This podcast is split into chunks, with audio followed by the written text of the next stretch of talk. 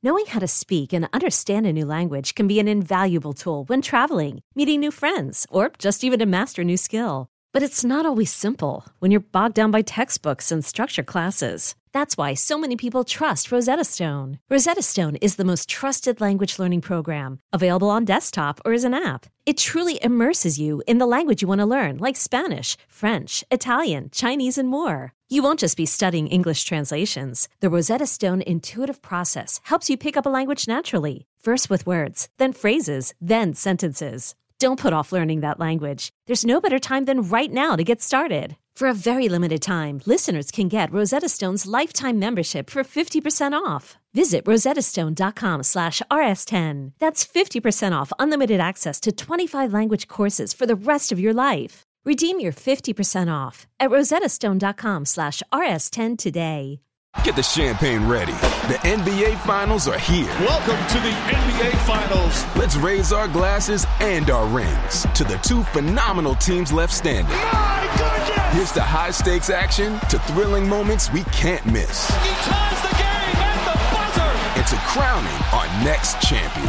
Here's a toast to the NBA Finals.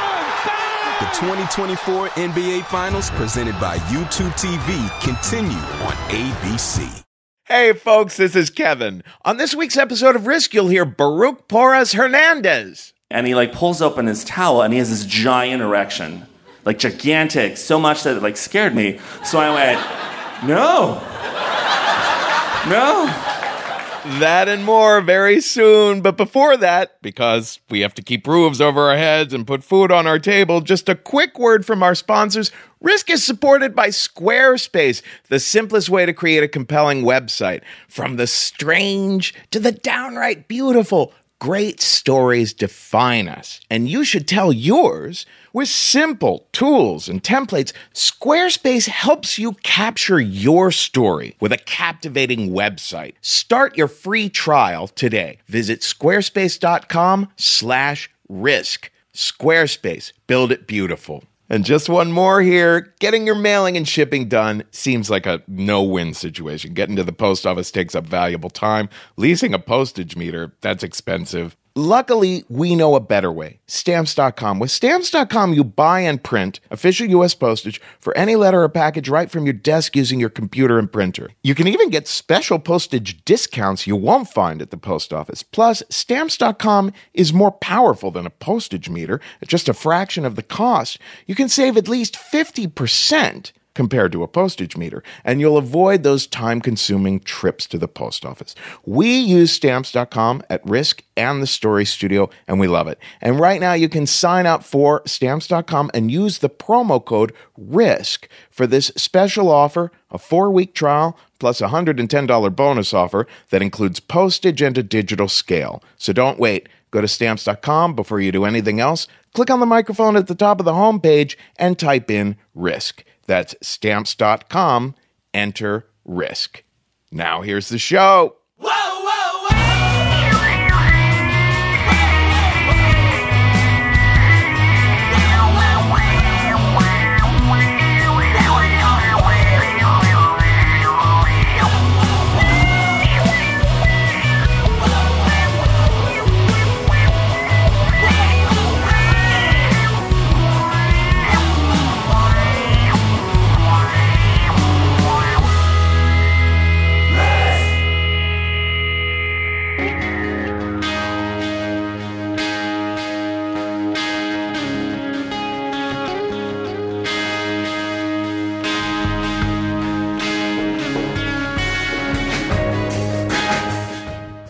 Kids. This is Risk, the show where people tell true stories they never thought they'd dare to share. This is Gabriel Mintz behind me now, and we are calling today's episode Who Are You? Three stories that were shared at various live shows we did last year.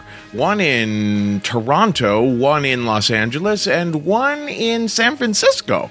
All three stories where intimate relationships turned into identity crises. Now, in a little bit, we're going to hear from Graham Isador, who runs the Press Gang storytelling show in Toronto. But before that, a story from one of those wonderful shows we did last year with Bawdy Storytelling, hosted by Dixie De La Tour in San Francisco.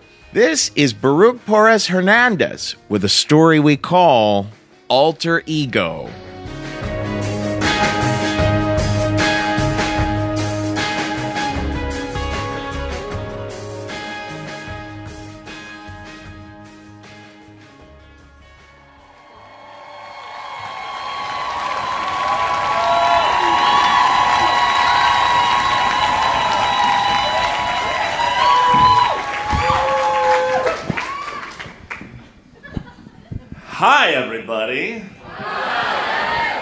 This is a story.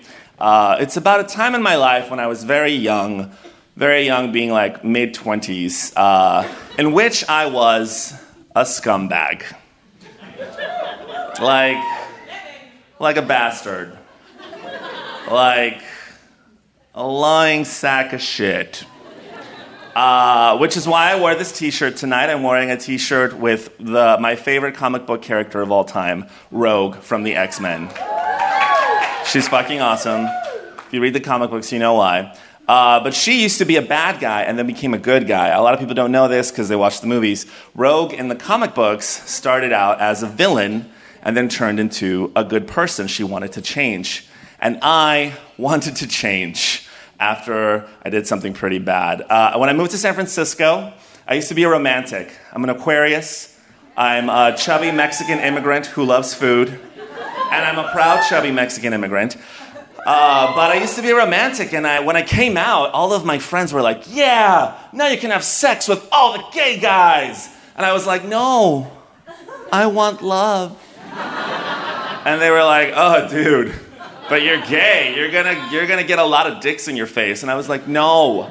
I want hand holding and, and, and, and walks on the beach and picnics in the park. I want chocolate covered strawberries. And I want just like all night lovemaking. When you get so sweaty, you don't know which is yours or his, it's just sweat everywhere.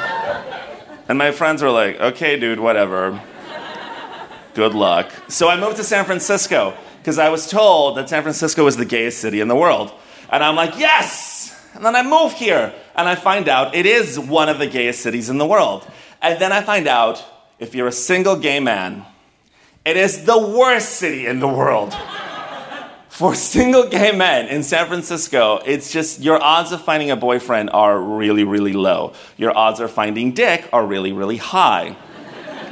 But I wanted love, I wanted romance, and I went out every night trying to find love, and I just, every night I failed. And after three years, I was still a failure. I had a lot of like crazy stories, but I was still a failure. And I was getting like pretty sad about it. Like so sad that I started I tried online dating, failed. I was like speed dating, failed. But they were like, You're charming. Do you want to be a facilitator? And I was like, How dare you? Sure, okay, I'll be here next week. Let's do this. So finally, all my gay friends are like, You're in your mid 20s. No one wants to date you. Come on.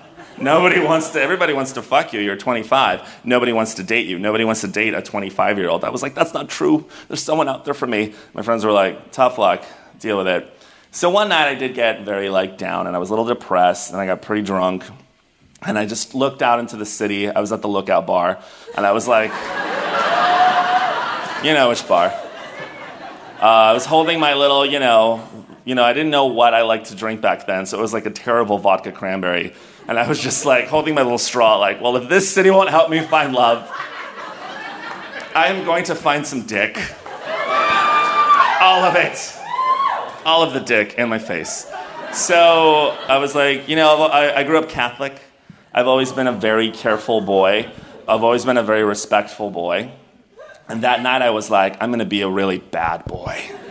so I decide, I'm like, what's the craziest thing I could do tonight? Sex club. So I go to the sex club. Turns out it's a bathhouse. It's one of the oldest bathhouses in San Francisco. And I'm just like, I'm doing this. I'm going in. I've never been, I'm, I don't have a buddy to explain anything to me, but it's gonna happen. And I just get in there. And I realize it is really terrifying and nothing like speed dating. because you're not just not wearing a name tag, you are not wearing anything but a towel and hopefully some, you know, sandals, some flip flops. Be careful, boys. So I don't know what it's like now because I haven't been for years. Uh, but back then, um, this bathhouse I thought was pretty great. Two stories, really dark, some like cool boom boom music, you know, and all these dudes just in their in their like little white towels. Of course, I just was like, could I get a bigger towel? For this one doesn't really. I don't want to walk around holding it, and. Uh, I was like super embarrassed. And the guy at the front desk was really cute. He was like, Oh, you mean an extra sexy towel?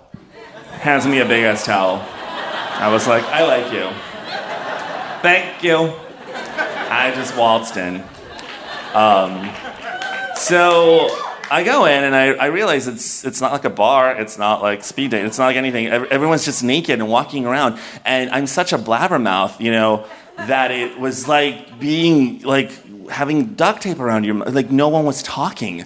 And i was like oh no no one's talking. What do i do? How am i going to get laid? This is terrifying. Oh my god uh, and then sometimes dudes would like walk towards me, and I guess the code was I learned like there's a lot of codes for going to sex clubs. A lot of the gay men in the audience know what happens at sex clubs. Sometimes it's just this unspoken rule. Uh, I'm sure the same goes for straight sex clubs, but I, I was new, so I didn't know. Like I was just like, do I just go up to someone and go, hey?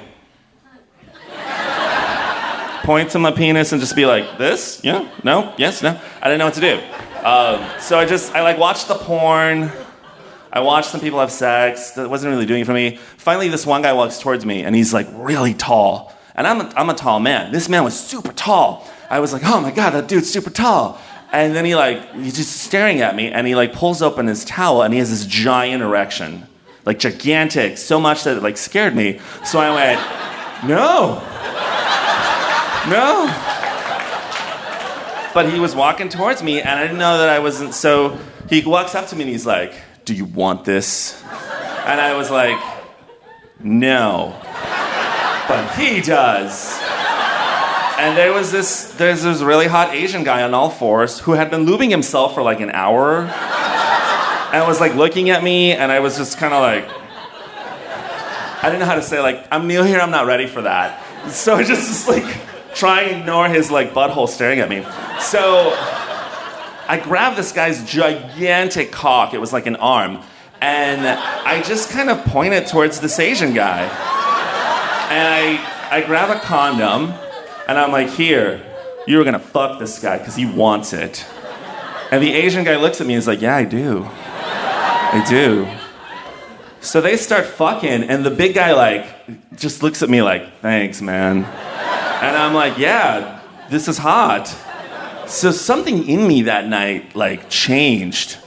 I was just like, no one here talks, and I like to talk. I have the power at the bathhouse. So I start walking around. I see this really hot ginger stroking himself. I'm like, you cool? He's like, I'm cool. Follow me. Grab his dick. Walk away. He follows me. I lead him to the two dudes. I'm like, you're gonna lick this guy's asshole while he fucks this guy. Ginger's like, okay. Sweet. Get back to work. I walk around. I see two sexy, head shaved, chubby Mexican bears. And I'm just like, how you guys doing tonight? They were like, uh, uh, uh, we're good. I was like, Do you guys wanna, you guys gonna go fuck someone? And they're like, uh, yeah. I'm like, follow me. Follow me. Show me your dicks. That's good. Come on. And I just like put him in the orgy. And suddenly we get surrounded by all these people jacking themselves off watching this orgy. And I felt like an architect. I felt like a designer. I felt like I felt like a visionary really. I mean seriously like three dudes going down on guys that were laying down with their butts up in the air. We got to find some mouths for these butts. So I went, just, I, people started coming to me. Like, they were like, what do I do? I'm like, put your mouth on his asshole. Yeah, lick that asshole while he sucks on that guy's dick. Let me know when you're ready. I'll bring the condoms. It's to happen. It's to be great. And the whole time, there was this really hot older guy salt and pepper hair, looked kind of like a G.I. Joe Army sergeant, really pretty blue eyes. The whole time he was like staring at me and like laughing every time I would say something. Because I was just like, good job. Oh, yeah, you really like that asshole, don't you? And he was like laughing. And then I finally just was like, I just stared at my masterpiece and I was like, remember, boys, consent is sexy. And the guy like laughed. He didn't really want to join in, I guess, but he was like staring at me. So finally, they all start like coming all over each other. And he walks up to me and he's like, I just have to say, that was the coolest thing I've ever seen. And I was like, thank you. And he was like, he's, he had like pecs and like muscles. He was tan, little gray hair right here, taller than me, uh, wearing a towel. And uh, my towel had fallen off by that point, but I didn't care. And then he's like, what about you? How come you're not in there? And I was like, I'm not ready for orgies. It's my first time here. And he was like, really? So he starts giving me a back rub, which was amazing.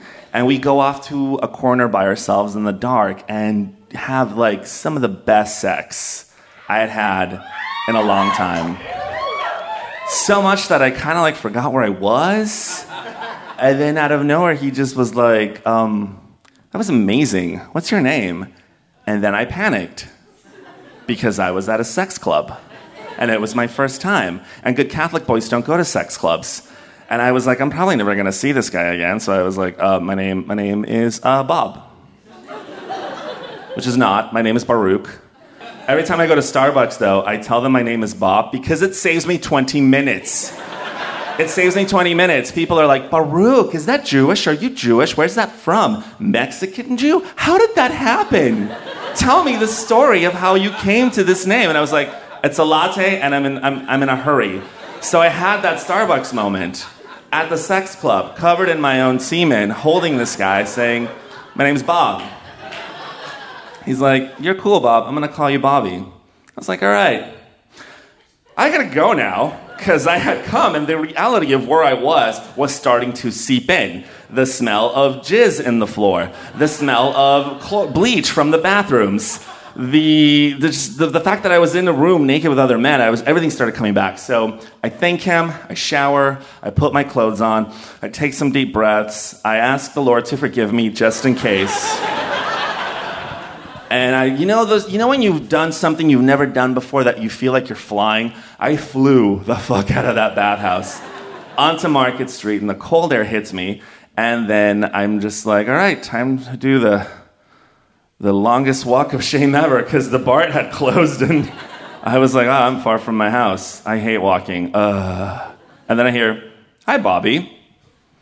There was the dude. He looked really good with his clothes on. And I was like, How are you? Fancy meeting you here. And uh, he starts chatting me up. He asks me if I need a ride. I'm kind of like, I don't know. And then he shows me his motorcycle, puts on his leather jacket. And I'm just like, Yes, I do want to ride on your fucking hot ass motorcycle. And then uh, we, he gives me a ride home. I thought I was gonna die. I'd never been on a motorcycle. I didn't know that when you turn in a motorcycle, you feel like your face is gonna like get scraped off the pavement and I'm such a like pansy when it comes to that.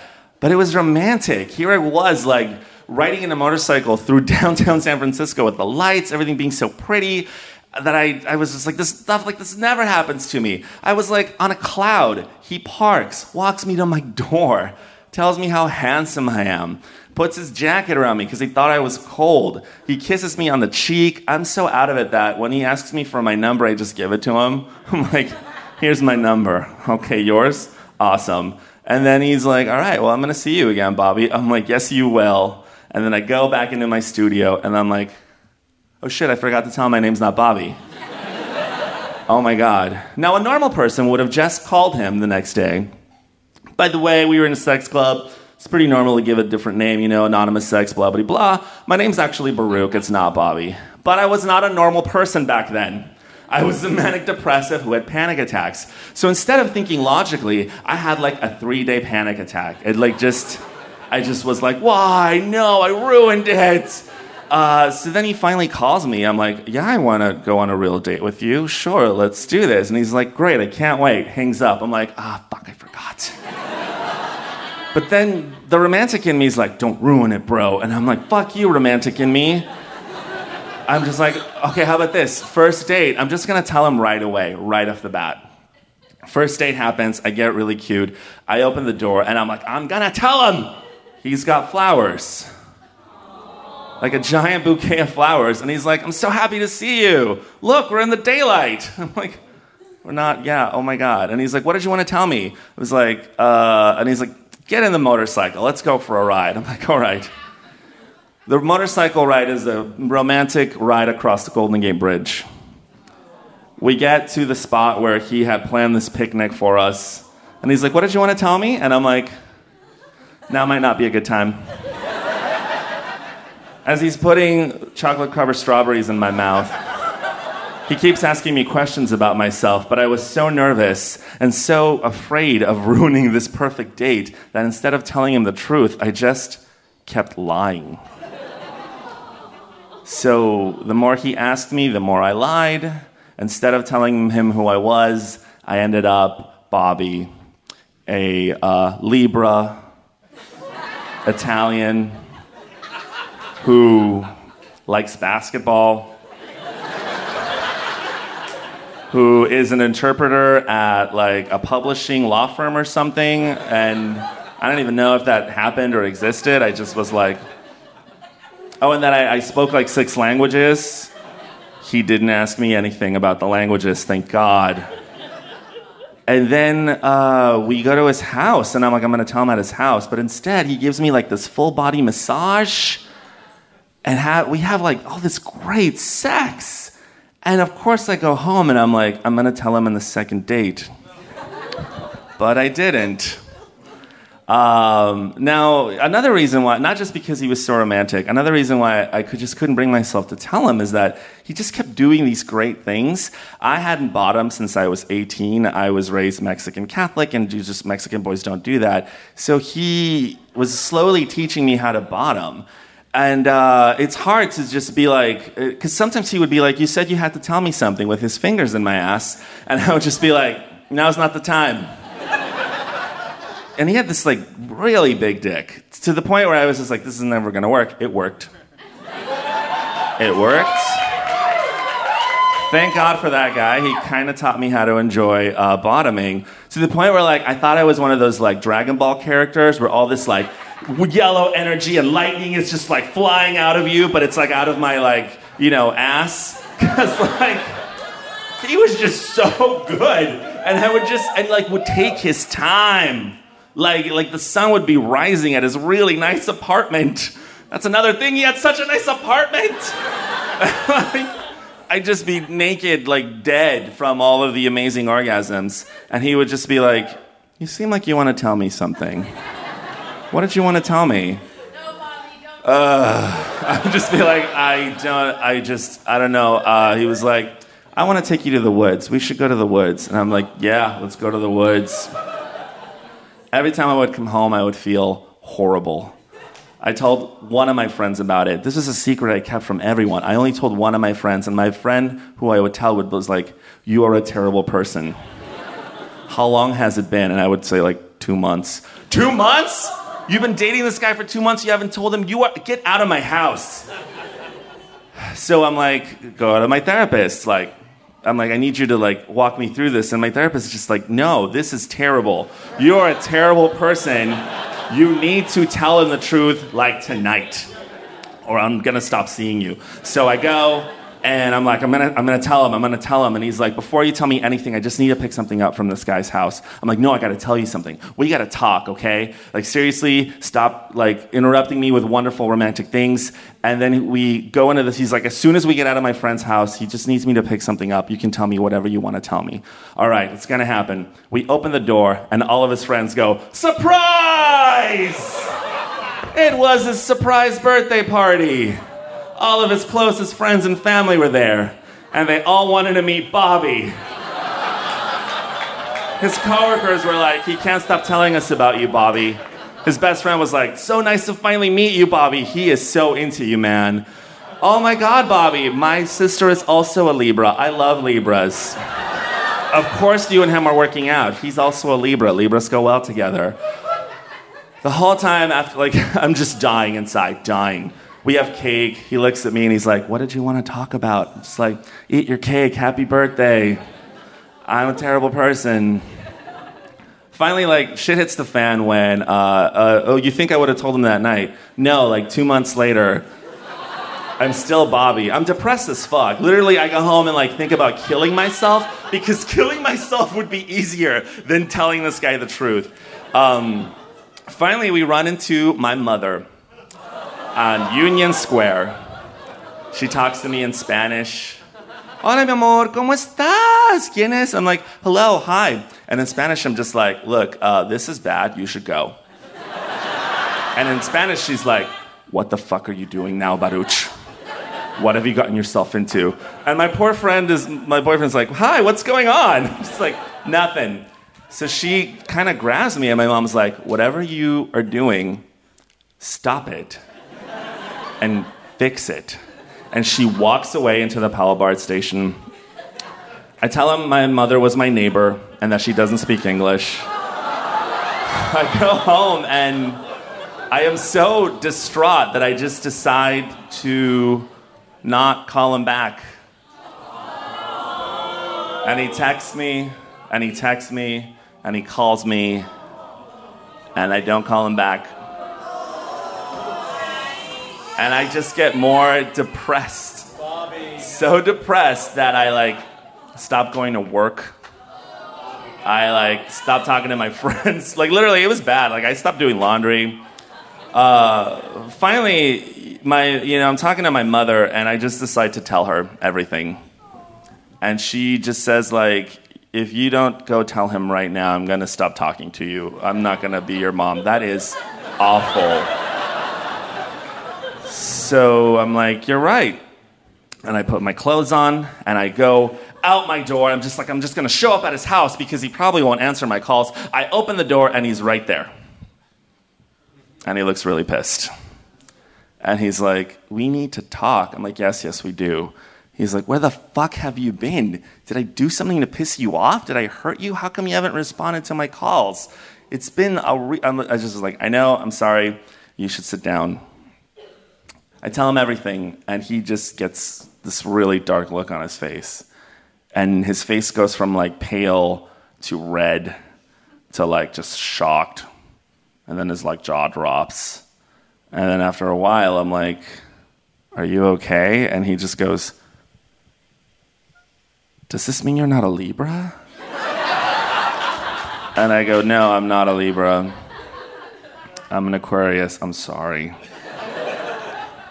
And uh, he gets up and he says, Telling me the truth was really brave. And I was like, You can punch me in the face if you want. And he's like, I'm not going to punch you in the face. We should go for a walk. And we go for a walk. And as we walk, he tells me that telling him the truth he thought was really brave, and it's the reason why he didn't want to stop seeing me. And I was like, what are you talking about? I've done something terrible. And he tells me that he doesn't want to dwell on that because he doesn't dwell on bad things. He just dwells on good opportunities. And he says, This is just a good opportunity for me to get to know you all over again. And then he holds my hand, and we just keep walking. Thank you guys.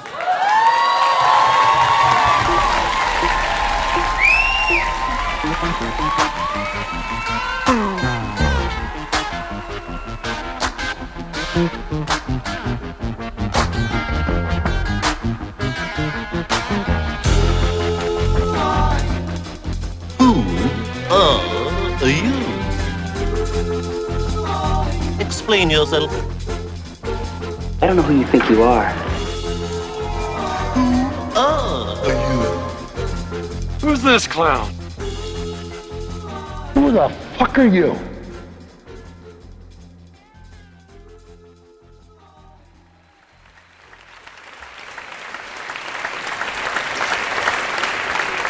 How is everybody? All right. So Mouse and I met on the message board uh, for a lesser-known horror punk band, and we dated for almost two years. Never actually been in person. The entirety of the relationship was conducted via MySpace, LiveJournal, and AOL Instant Messenger. And on some level, I think she's the only person that I've ever really loved. So I guess what that makes what I'm about to tell you uh, a love story of sorts. But let's give you some context before we jump in. Um, so I had a difficult time as a teenager, as I imagine a lot of people here probably had a difficult time as a teenager. Um, judging by the fact that no one in this room seems to have 20/20 vision, and uh, also because you listen to this show. Um, puberty hit me like a ton of bricks, and overnight I went from five foot nothing to nearly six foot doubled my body weight, and I started to develop a chest hair.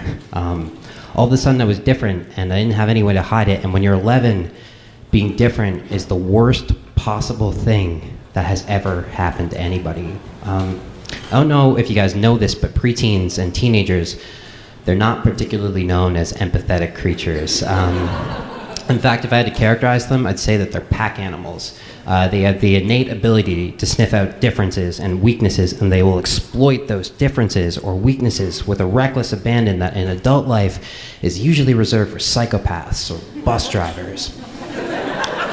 Um, so if you can picture it, there I am on the schoolyard with my shoulders hunched over, hormonal, hairy, oversized, of course, an easy target.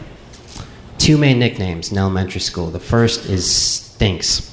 Um, they would call me Stinks because my excessive body weight led to sweating, and it meant that I stunk.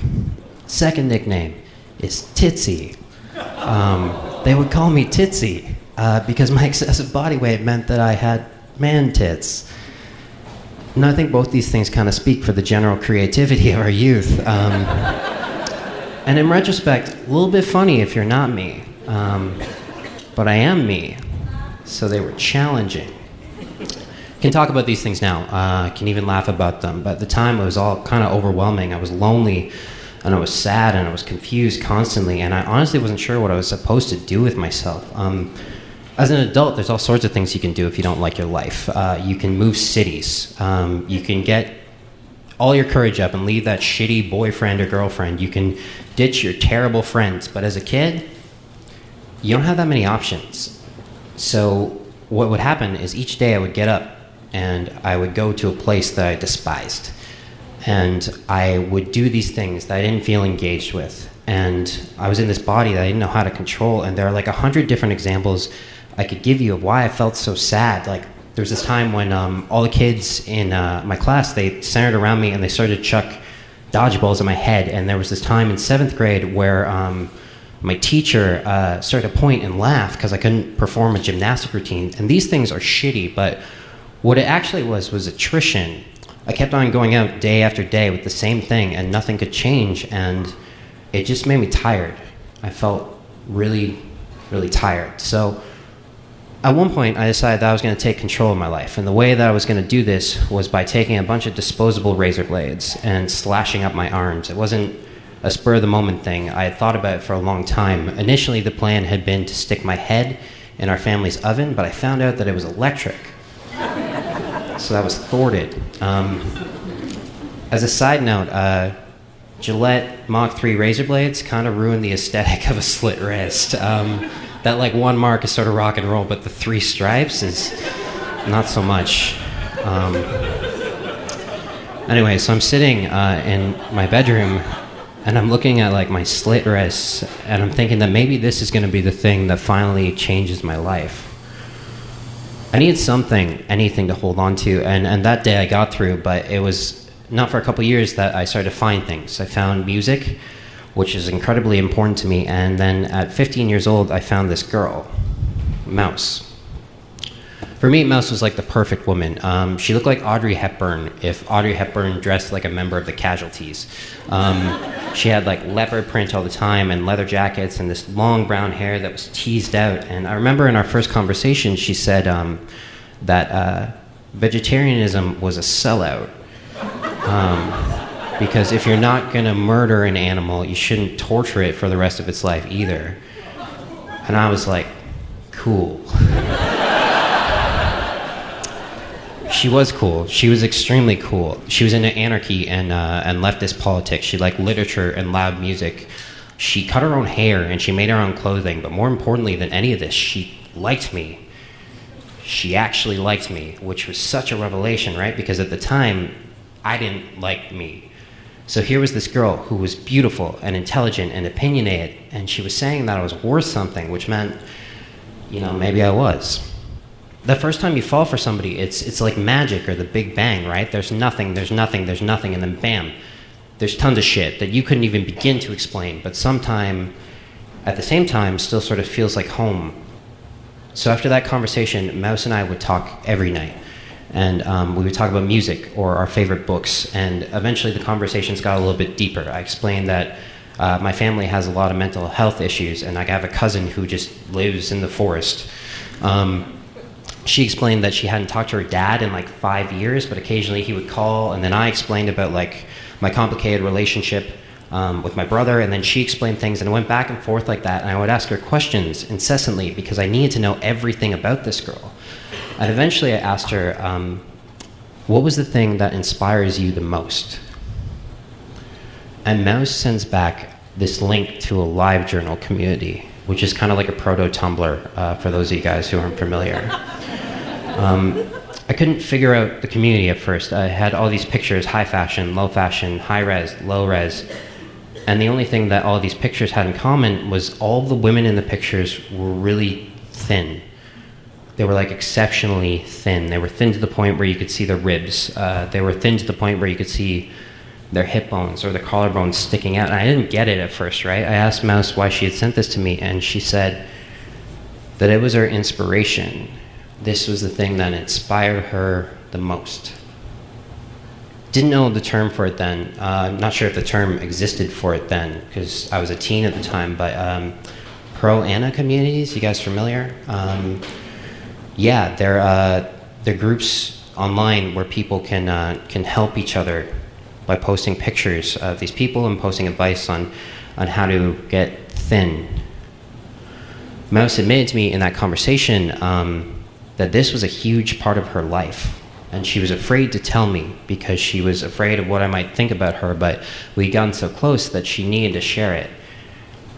She also told me in that conversation that she loved me so she needed to be honest, and if she was honest, she would be more attracted to me if I were thin.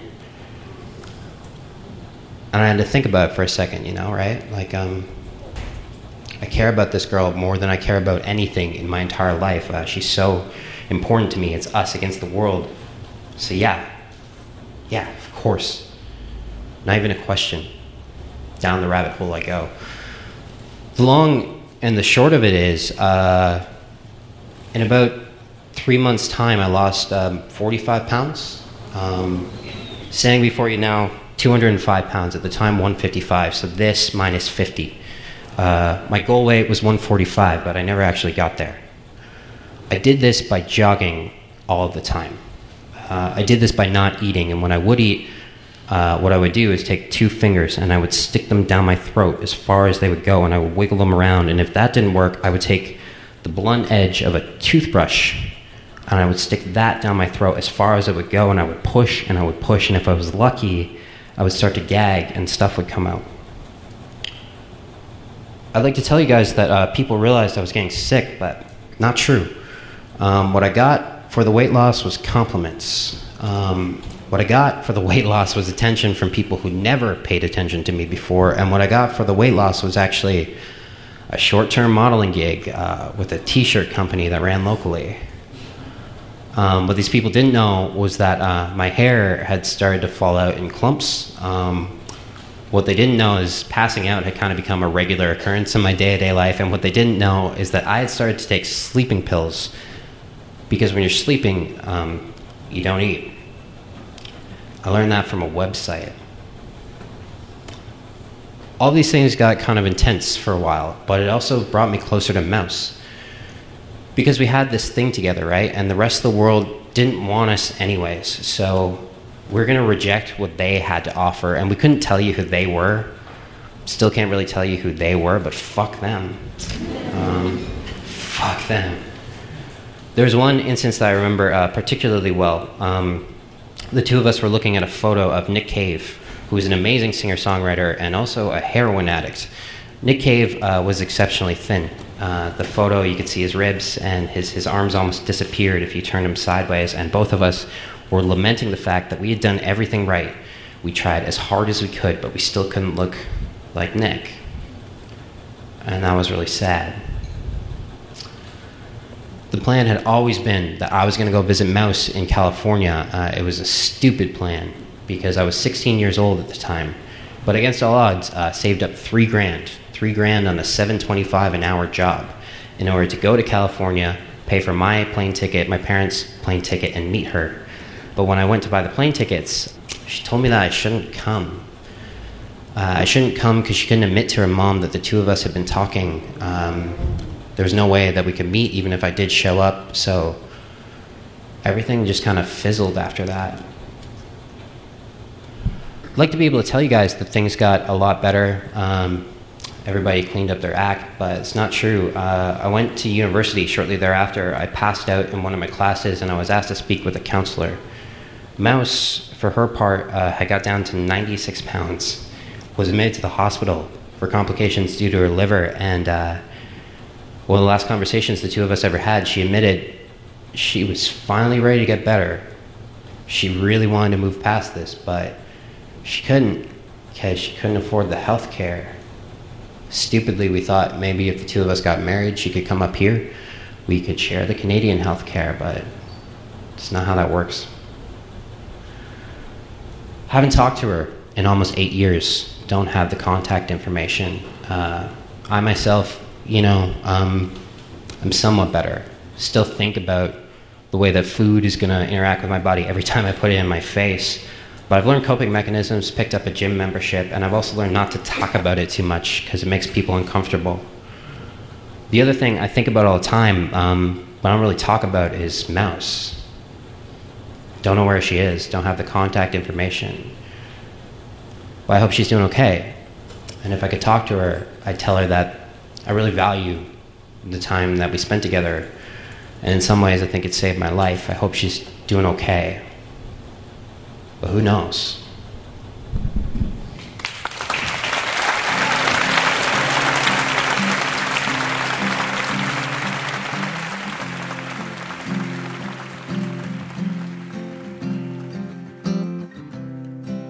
Picking up the pieces of the wreck you went and left.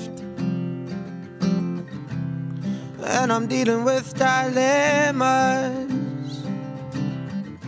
in my now so stressful life. And I'm drinking stronger spirits.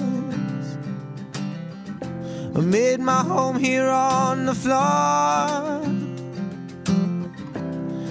And I'm losing all ambition and goals.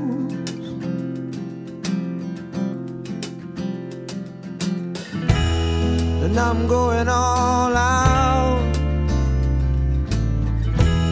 And I'm thinking you're just as bad. Not sleeping at night. But I'm going from bar to bar. Why can't we just rewind? Why can't we just rewind? Why can't we just rewind? This is Risk. This is Paolo Nutini behind me now, and we just heard from Graham Isador in Toronto. He does the storytelling show there called Press Gang. Before that, we heard a little interstitial by Jeff Barr, our editor here, and I can't tell you guys how excited I truly am for the live shows we have coming up this week in Carrboro, North Carolina, Austin, Houston, and Dallas we have had such fantastic stories come in through our submissions page at risk-show.com and our absolutely fabulous producers Cyndi freeman and michelle walson have been helping me coach these guys on these stories so listen in Carrboro, North Carolina, we are there on the 10th of February, Austin the 12th, Houston the 13th, Dallas the 14th. You got to make it out. Those are going to be really, really special shows.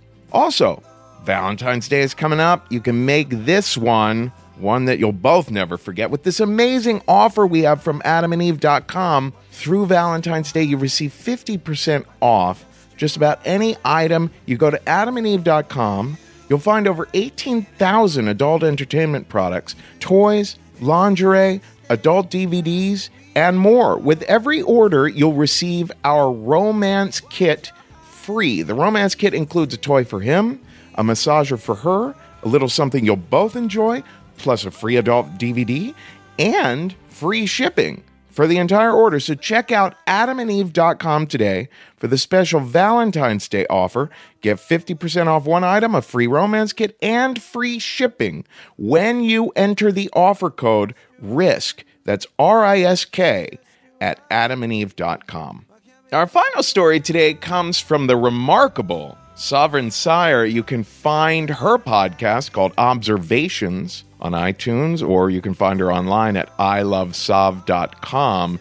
Here she is at the monthly Risk live show that we do at the Nerdist Showroom in Los Angeles with a story we call Under the Skin.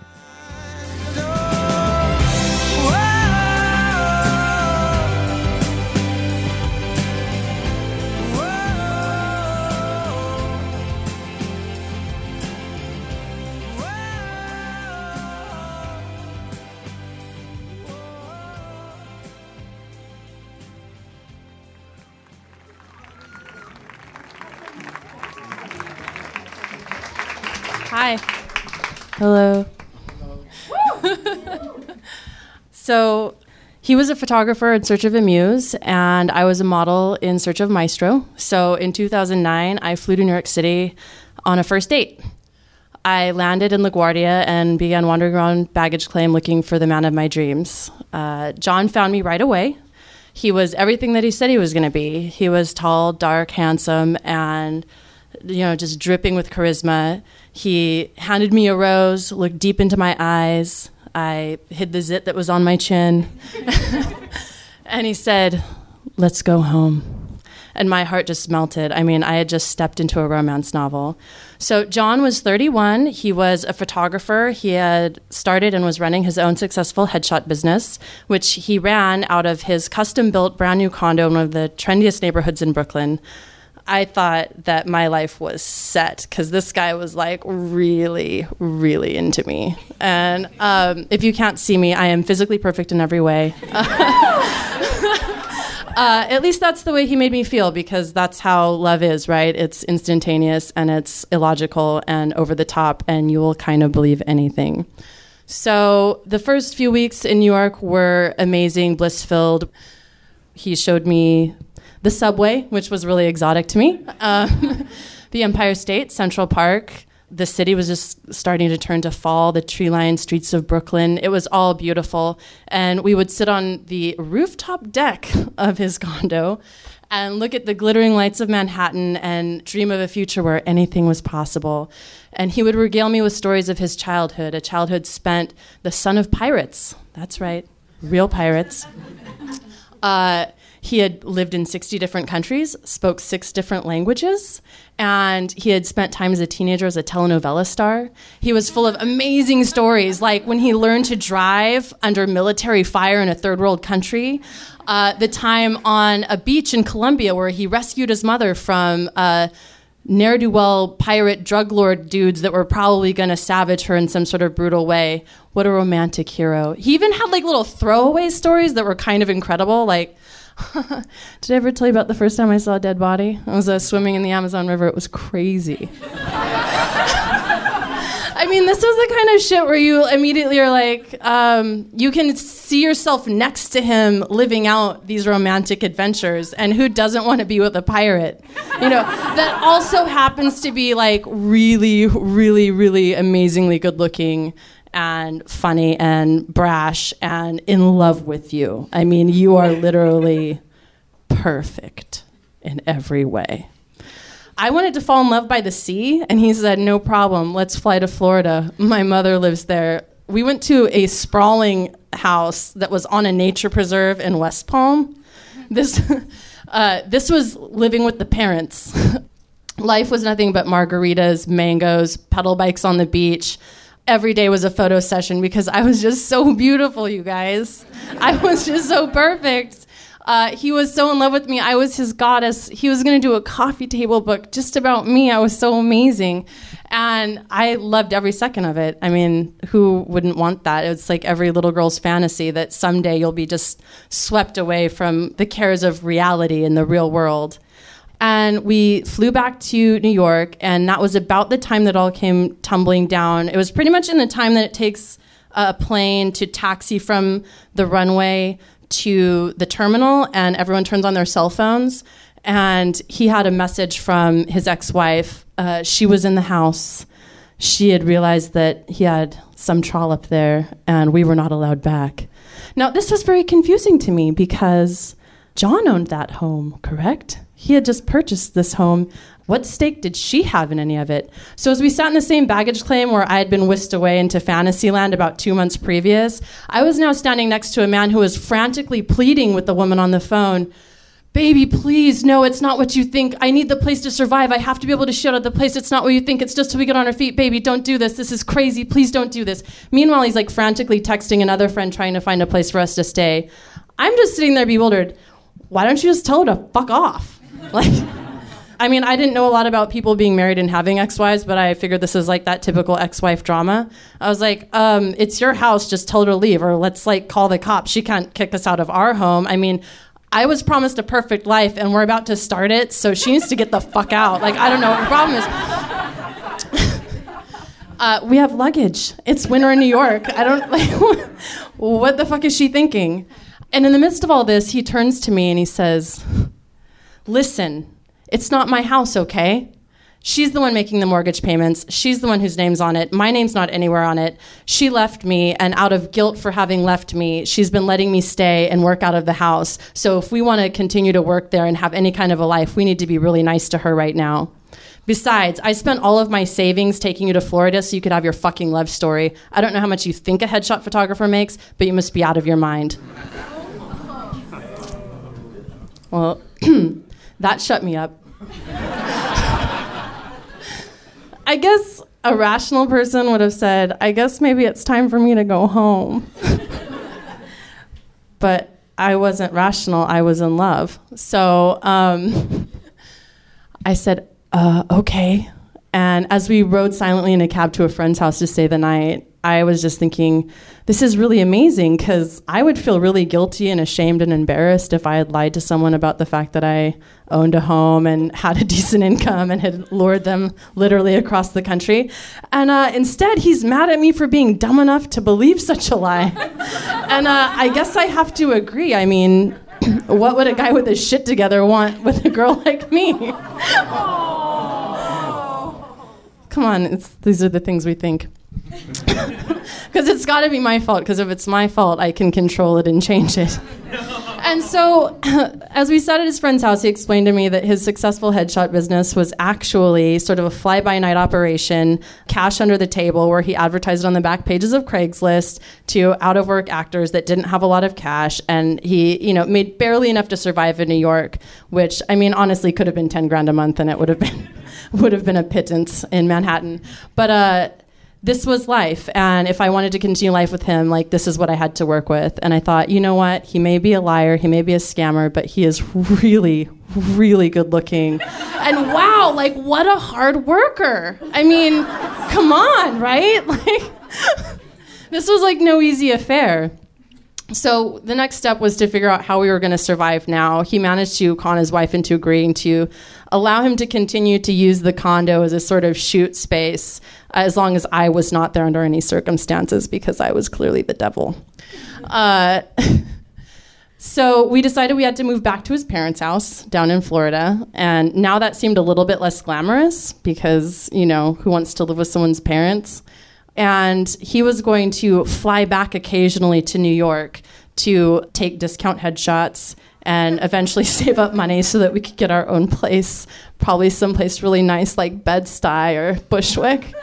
Uh, and I was to stay in Florida. And it was when we made this decision that it became clear just how limited John's resources really were. He had never filed a tax return. He had never had a real job. He had never had a credit card. I mean, this guy was like a David Icke wet dream. He was off the fucking grid. Which is amazing if you're like, you know, selling crack, but a little bit more challenging when you're, you know, gonna start a life with someone. Uh, His so we found an apartment, and this was, oh, I left this out. Um, at the time that all that came together, the light at the end of the tunnel was that his ex-wife was willing to let him use her credit to get a place because they were still married. All of her shit was still in the house. Her toiletries were still in the bathroom. They had just been tucked away from view while I was there. But she was very kind. She was willing to uh, let us use her credit. And we found a place. The problem is, it had a homeowners association that was designed to, I think, keep people like John and I out uh, by having a rigorous interview process. And so they could screen all potential residents to make sure, you know, they weren't letting in any kind of a criminal element or, you know, derelicts or anything like that, you know, like what we were. Um, and John came to me and he said, I found the place, and here's what we're going to do. So we're going to use Jen's credit. And for the interview, you're just going to pretend to be Jen, you know, for a few minutes. And then you're going to sign the lease, and then we'll both have keys, and it'll be great. And I said, Wow, that sounds a lot like identity theft. I said, I, I don't think I can do that, man, because uh, I've never told a lie in my life, and I'm not an actress. I'm immediately picturing some sort of like Andie MacDowell, Gerard Depardieu green card scenario in my mind, in which I'm being quizzed, you know, about the various residences and credit purchases of a woman that I've never met in my life and that I don't know. That somehow I'm gonna fuck it up, and like the FBI is gonna come like storming in. and like haul me off to jail because you know that was kind of more the world I was used to living in, one with consequences, and um, that was crazy. Um, so I, I flatly refused. I was like, I, I just can't do this. I'm just so anxious. Like I want to do this for you because I love you and I want to be a hustler like you, but I'm just like I have an anxiety thing, and it's just like there's there's it's just not going to work. And he got really frustrated and he said, God damn it. If you're going to be a hustler, if you're going to live like the bohemian artist lifestyle, you need to like, you know, get over your anxiety and get more comfortable like rolling with the punches. You know, when 9/11 happened, everyone was out of work, and you know what? I just put on a fake British accent and found my way to the front of every line for people that were looking for work as a bartender. I used my headshots on my resume. He was always ready to go with this kind of like some sort of story about how he had been like the artful dodger and you'd think we were in like a Dickensian kind of like weird dystopia, not Manhattan. And I was like, I'm sorry to disappoint you. I do so badly want to learn how to be a criminal like you. but in the meantime, I just can't. And this is where he was really impressive to me. Immediately came up with a solution. He told the homeowners association that Jen was on Broadway on tour, so she would sadly be unable to make the interview and could not sign the lease because she'd recently broken her hand.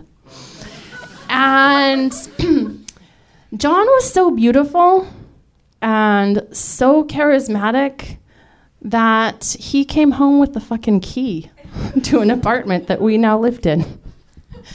Unfortunately, I was an illegal resident, so while he was taking these jaunts to New York to go make money, if I wanted to like leave the apartment, use the gym, go to the pool, anything like that. If I got caught by security or HOA, I literally had no stake or reason to be there. And I, if I couldn't get a hold of him directly, that may mean that I would be just locked out of the apartment until he could call and say that yes, I was. It was okay for me to be there.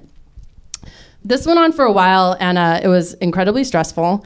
And one day my mom called and said, I booked a family vacation for us. Will you come? And I said, Yeah, please. I need out of here.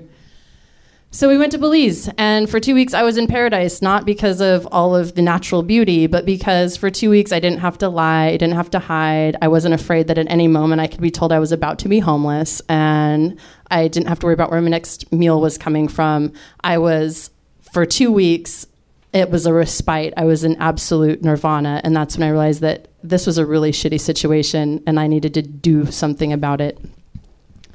On the plane ride home, my anxiety was so bad that like I broke out in hives and I had gotten a bug bite in Belize and I like scratched it to like a bloody mess.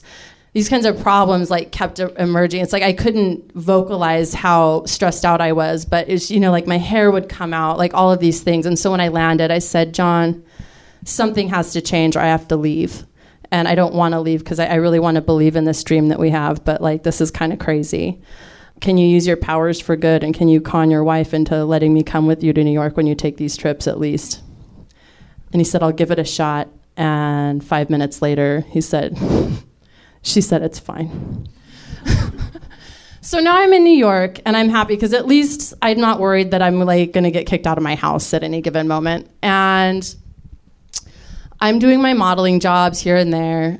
And then John comes to me and says, like, listen, we need to like step up our game here. And so I have this plan for how we're gonna, you know, make a lot more money.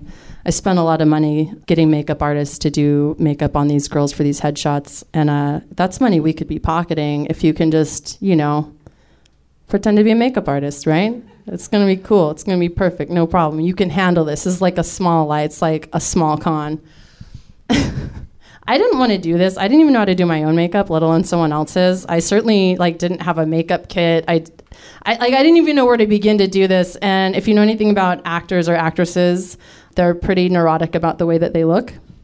And when a young person is paying a lot of money for headshots, they're really particular about how they look. So this was kind of like a daunting task. I was nervous about doing it, but I was like, okay, I've, I've got to learn how to be a con artist. I'll do this. And uh, he's like, it's really simple. I'm going to show you how to do a con. This is how we're going to do it. So he goes downtown and gets a really cheap makeup kit, an array of brushes, and he shows me how to lay it out just like a professional. And he says, so here's the trick to a con it's, it's all about presentation. You know, it's not about what you do, it's about how you make people feel. And as he's explaining this to me, I'm, I'm remembering him spreading out the blanket on that rooftop deck. I'm, rem- I'm remembering the glittering lights of Manhattan and the that time at the Amazon when I found a dead body. All of it's like coming together, and I'm like, you know what? He's right. that is really effective. I um, was really caught by all that.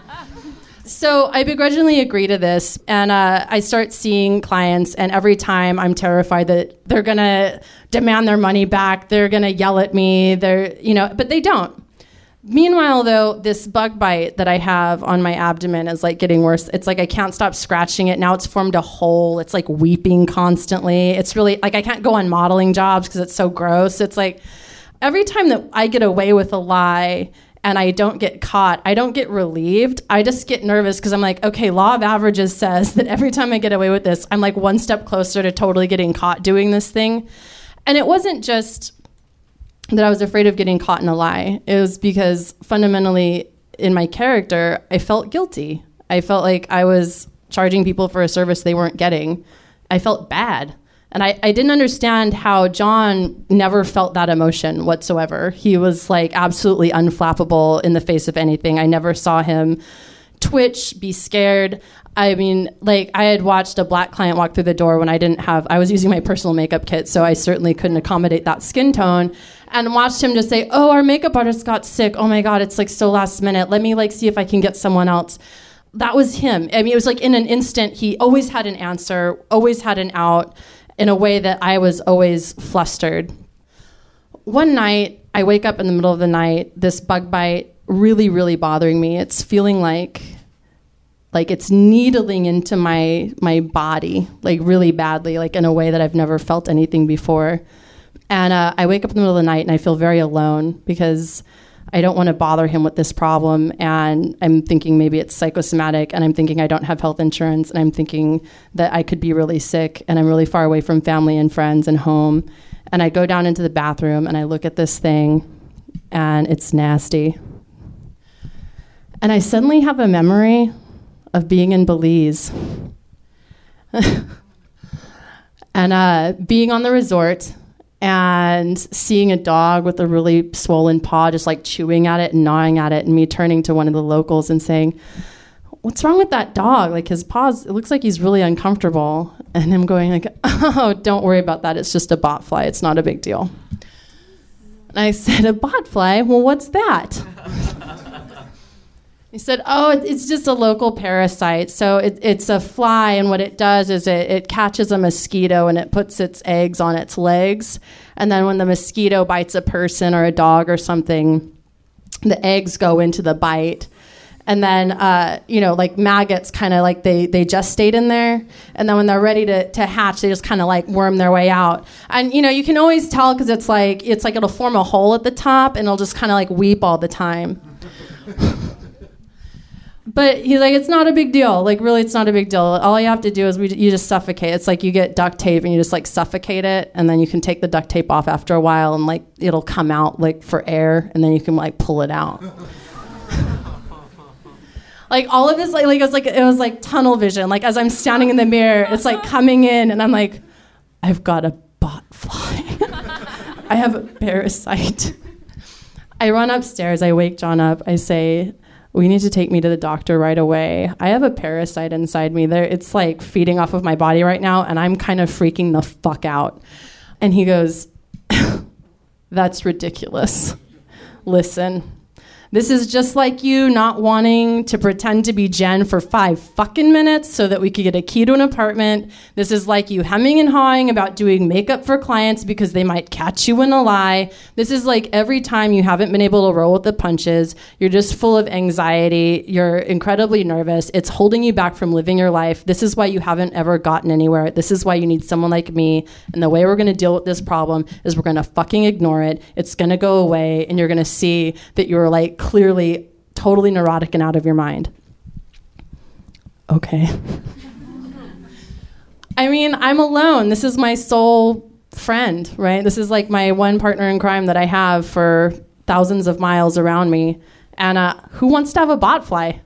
I, I like. I was down. I was like, mm-hmm. I like. I like this theory. I'm down for this theory.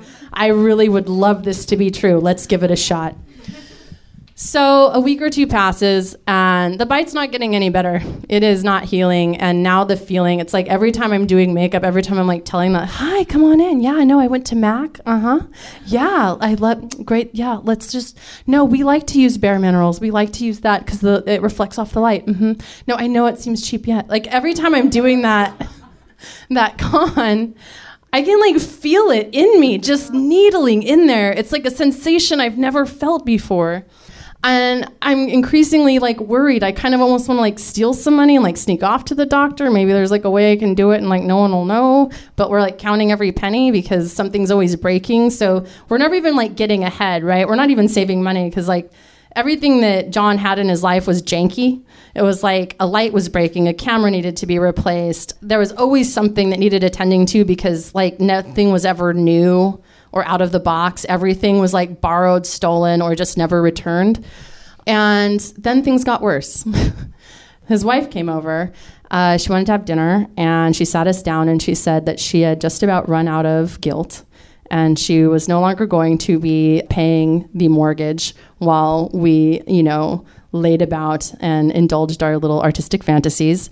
She wanted to rent out the condo to, you know, like a real paying tenant they got in a knockdown drag out fight understandably. And john's john's point of view was that he needed this place to shoot out of. He couldn't afford a studio. We hadn't been able to save money because everything always went wrong in his life and he was just never quite able to get ahead. And she countered with you're a criminal you're a con artist you're a ne'er-do-well and now you've involved someone else in your petty little scams and at your age it's fucking ridiculous. Like you need to just like go out and get a real job or you know do something with your life.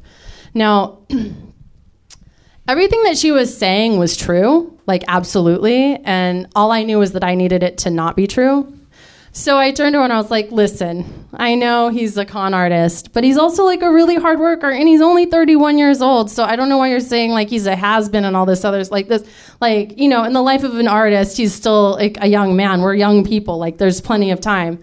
And she looked at him and she said, You lied to her about that too? And then she looked at me and she laughed, but not like an evil laugh, like a really pitiful laugh. And she said, He's 38, he's almost 40. And it was like she had pulled the power cord right out of me. It, it, it's not that I it was bothered that he was 40 years old, even though that was much older than he told me he was. It bothered me the intimacy of the lie that in six months of being together, he had never once bothered to tell me the truth. That your age is such an intimate part of like sort of who you are as a person, the time you've been here, the amount of experiences you've had. And it's one thing to lie on a dating profile, it's another thing to spend six months living in a room with someone and to never once think to tell them, hey, by the way, I'm a decade older than I told you I was. She left. It was a dark moment in the house because, you know, like we were on borrowed time now. We didn't have a place to work. And I confronted him. and I said, Here's what I don't understand. There were times when you were crying because like a 32 year old photographer was more successful than you and you felt like a has been. And I sat there comforting you, like, you must be the most ambitious man on the planet. Like, you still have a year to catch up. Like, what do you care about this dude? And in fact, that wasn't true. I was being foolish. And at any point, and I listed off like five other instances in which we had directly had conversations about his age. And without flinching or betraying a single thing, he had not corrected this lie. And his defense was he turned to me and he said, Listen, my mom said it was cool, man.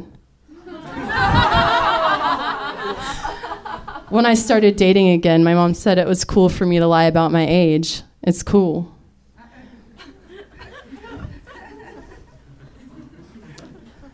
I didn't know what to do with that.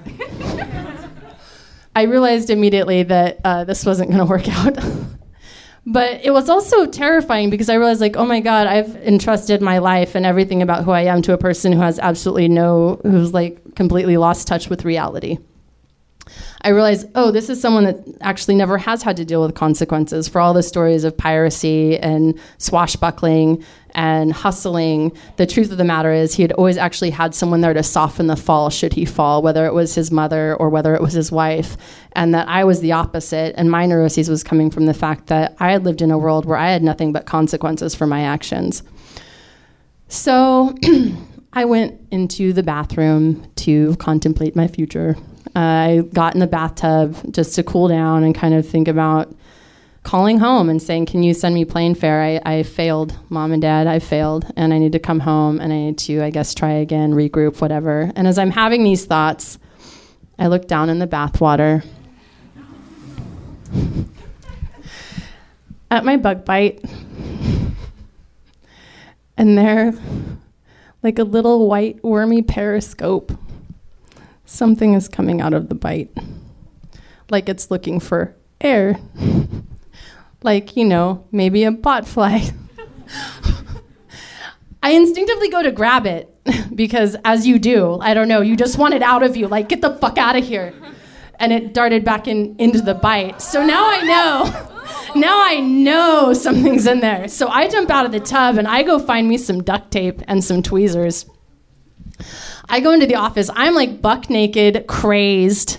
I put duct tape over that bite, and I'm waiting like a woman waiting at a pregnancy test that like really needs to have that millionaire's baby. I mean, I am just like, please, dear baby Jesus, let me have a botfly. Please, I need all of my sanity hinges on the fact that I do in fact have a botfly, that my fears were based in reality. After about an hour, I'm sitting there still naked, wet hair, crazed. I like pull the duct tape back and I wait, and sure enough, here comes this like white wormy thing. I take the tweezers, I grab and I pull, and I am pulling, and it is hard. It is like pulling a lima bean through a coffee stir stick.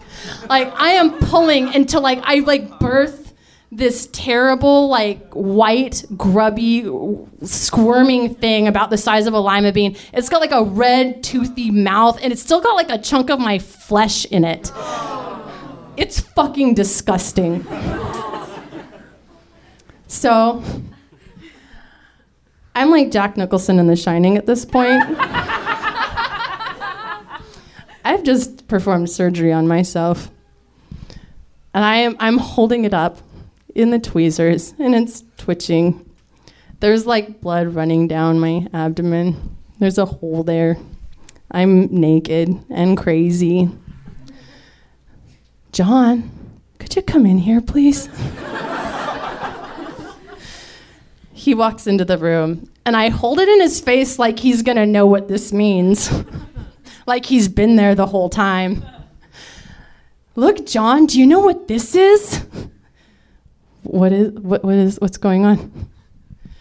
This is a fucking bot fly, man. I just pulled it on my goddamn body. You know why? Because it was inside me the whole fucking time. Because I'm not crazy. Do you see it? Can you see? Can you see what was in my body? How I'm not insane? and, for, and for the first time in our relationship, I saw him scared. His eyes bugged out and he let out like a scream like a girl. Like a really pussy girl. And he ran and he grabbed his camera and he started snapping pictures as fast as he could. Just oh my god it's so disgusting. I can't believe it. This is what's going on. Where did it come from? This is evil. This isn't life. Life this is oh my god. It, like he's literally losing his shit.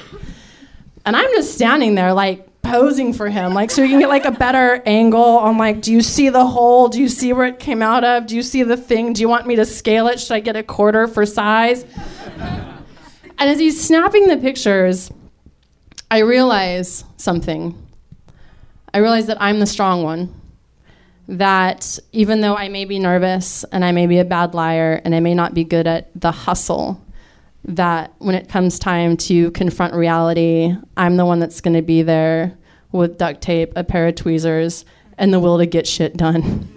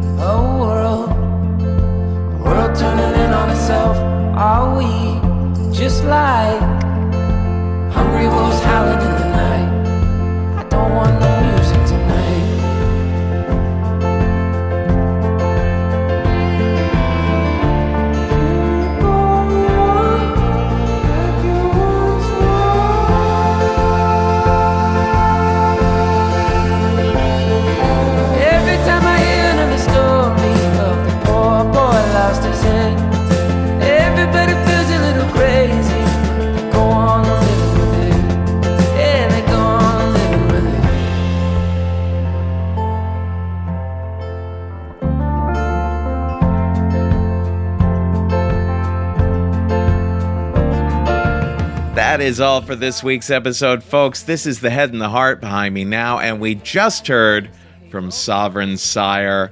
Listen, uh, I said it before, I'll say it again. We are coming to Carrboro, North Carolina on February 10th, Austin, Texas, February 12th, Houston on the 13th, and Dallas on the 14th. Come out and see those shows. All the information is on the live shows page at risk-show.com slash tour. Then on the 24th of February, we are back at the Bell House in Brooklyn with an all star cast. If you are in New York City, you got to get out to the Bell House on the 24th of February in Brooklyn. On the 25th, we are in Los Angeles again at Nerd. On the 10th, of March, we are in Chicago, Illinois. The theme that night is ecstatic. The pitch deadline is February 11th, so pitch us at risk-show.com slash submissions. Then DC. DC will be happening on March 26th. The theme that night is powerless. The pitch deadline is February 27th. Again, just check out the information at risk-show.com slash submissions whenever you want to pitch us. In April, we have shows in Vancouver on the 27th, in Seattle on the 28th, in Portland on the 30th. Those pitch deadlines are in March, so get on it. Vancouver, Seattle, Portland. All that information is at risk-show.com slash submissions. Also on our site, you will find the tables of contents of all the shows, including where to find the storytellers and the musicians online. You'll find our shop, where you can find our merchandise and our first couple of seasons of the show that we've remastered and taken all the ads out of. You'll find the Support Us page, where you can help us out, make a financial contribution if you love what it is we do. And you can always learn about our education, our storytelling training, including one on one training, in person workshops, online workshops, and corporate workshops at thestorystudio.org. Folks, today is the day. Take a risk.